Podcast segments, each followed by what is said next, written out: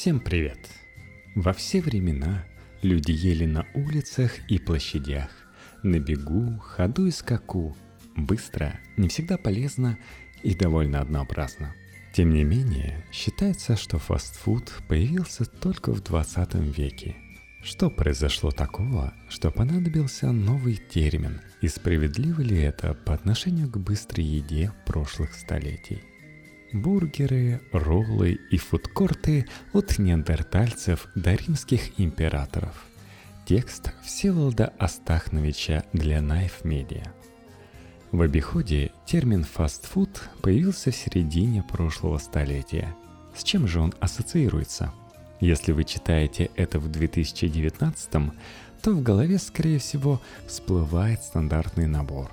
Бургер, картофель фри и газировка – но если вы из Древнего Рима, то наверняка вспомнили бы старые добрые трактиры, в которых всегда можно было быстро перехватить сыра, бобов, хлеба в вине или мясного рагу перед гладиаторскими боями – исследуют древний римский город Помпеи, погребенный под слоем вулканического пепла во время извержения Везувия в 79 году до нашей эры и поэтому хорошо сохранившегося, профессор Стивенс Л. Дайсон обнаружил многочисленные рестораны быстрого обслуживания – по его словам, они походили на смесь Бургер Кинга, британского паба и испанского тапас-бара – Назывались они Попины и Термополии.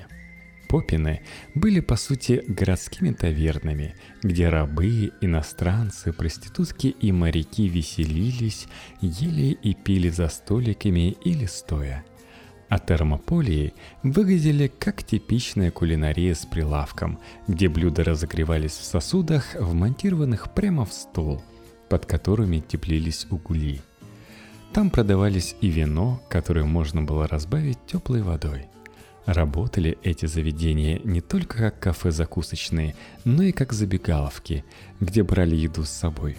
Всего в Помпеях и близлежащих районах было найдено свыше 150 заведений, которые торговали горячей пищей, в том числе и на вынос – в то время многие не могли позволить себе домашнюю кухню, поэтому еду приходилось покупать в городе. После этого гастрономический ландшафт Помпеев уже так не удивляет. Людям просто негде было готовить, поэтому появились закусочные. Но по-настоящему поражает рынок Трояна в Риме. Это не просто харчевня для бедняков, а первый в мире торговый комплекс со своим фудкортом – Пять этажей из кирпича и бетона с камнями, лавки с выходами на улицу, магазинчики, противопожарная стена, пункты раздачи бесплатных продуктов для населения и целая Виа Бибератика – улица, получившая свое название от латинского «биба» – выпить, выпивать, поднимать тост – под сводами рынка продавались фрукты, вино, специи, оливковое масло, шелк и другие товары повседневного спроса и предметы роскоши. А пока люди совершали покупки, им предлагали прохладительные напитки и еду. В этом плане за 2000 лет вообще ничего не изменилось. Встретились с друзьями, решили заскочить на рынок Трояна, взяли там мульсуму, древнеримский винный напиток с медом, оливок, орешков, ходите, смеетесь, шопитесь. Все купили, пошли наверх на бибератику. Там заказали мясную рагу с рыбным соусом, вина теплого, выпили, повеселились и, уходя домой, прихватили еще лепешек с маслом, овечьего сыра, жареных голубей и бургер. Секундочку, что? Бургеры – это изобретение прошлого столетия, все это знают. В том виде, в котором мы его себе представляем, да, это новинка 20 века. Но неужели вы думали, что до этого никто мясо с хлебом не ел? Открываем древнеримскую кулинарную книгу «Апицеевский корпус» и находим там рецепт исиция оментата – Рубленое мясо и белый хлеб вымачивают в вине, смешивают с ягодами мирта, кедровыми орешками, зеленым и черным перцем, горомом, рыбным соусом и винным суслом. Затем формируются котлетки, которые заворачиваются в сальник и жарятся на огне. Судя по описанию, это безумно вкусно. Конечно, это не двойной чиз с дополнительным беконом, но древнеримский вариант точно не уступит ни одному современному бургеру по сочности, вкусу, запаху и текстуре. Историк Энни Грей называет это блюдо прародителем современного бургера. Своя предыстория была не только у бургеров, но и у роллов, врапов. В Китае в эпоху Троецарствия знаменитый полководец Джугэлян однажды столкнулся с серьезной проблемой – его солдаты растеряли свои воки для приготовления пищи, их боевой дух падал. Тогда он приказал поварам смешать воду с мукой, полученное тесто размазать по щитам и приготовить на огне. Так родился знаменитый ролл цяньбинь. Популярный сегодня фастфуд, который делают на сковороде из теста и яиц с разными наполнителями и травами – в ресторанах Сан-Франциско и Нью-Йорка эта штука довольно популярна. В Иране, вблизи города Кангавара, в середине прошлого века откопали шумерский общепит быстрого обслуживания.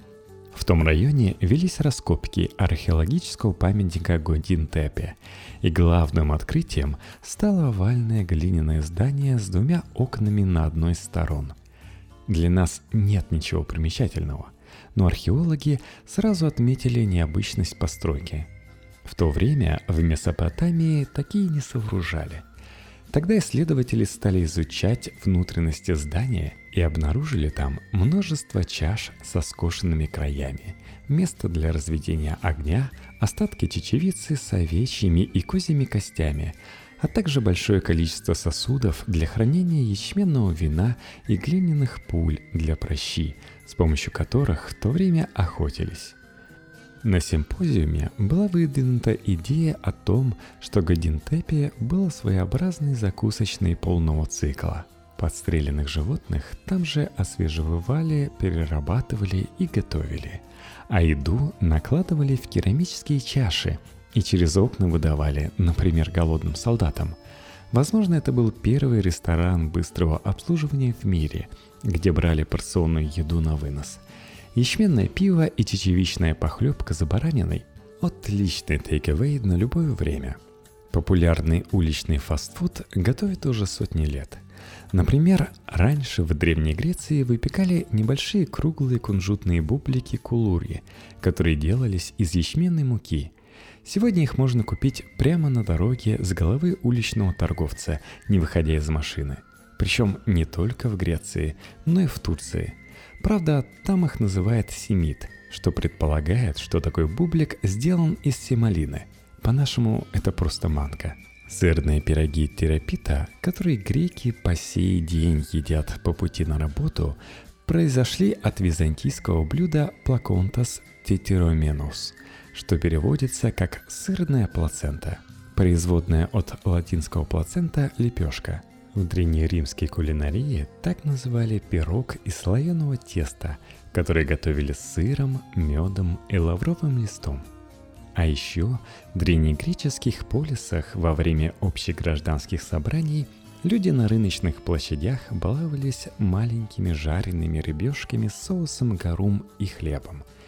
Ну чем не fish and chips до нашей эры – кстати, на площадях несли службу специальные должностные лица ситофилаки, которые должны были наблюдать за хлебной торговлей. Так и хочется назвать их менеджерами по залу. Впрочем, в их обязанности входила не уборка, а как раз пресечение злоупотреблений и спекуляций при торговле продуктами – Уличная еда рынков и базаров для бедняков древнейших государств зачастую была единственной возможностью поесть. В их домах часто не было домашних печей и очагов для приготовления пищи, поэтому фастфуд был основой жизнедеятельности многих городов первых веков. Но не случайно он считался пищей бедняков – Уровень санэпиднадзора в те времена, конечно, был не на пике развития, поэтому вода и еда на базарах могли быть небезопасными. В домах богатых людей качество и чистоту ингредиентов контролировали строже. При этом в Китае, например, одним и тем же блюдом могли наслаждаться и на улице, и в императорском дворце. Так знаменитый суп с кровью утки или свиньи любили все. Не желая толпиться на улице вместе с низшими сословиями, аристократы часто посылали своих слуг на рынок, чтобы те купили для них любимое блюдо.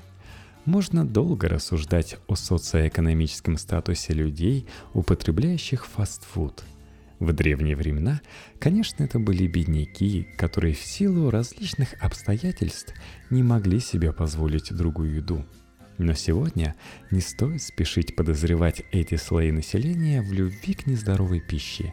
Связь между низкими доходами и страстью к жирному, сладкому и соленому ученые пока не установили – Новейшие исследования доказывают, что, возможно, первой в мире быстрой пищи во всех смыслах этого слова были кролики и птицы.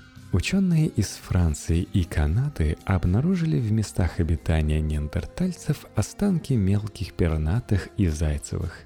До этого считалось, что охотники добывали только крупных зверей.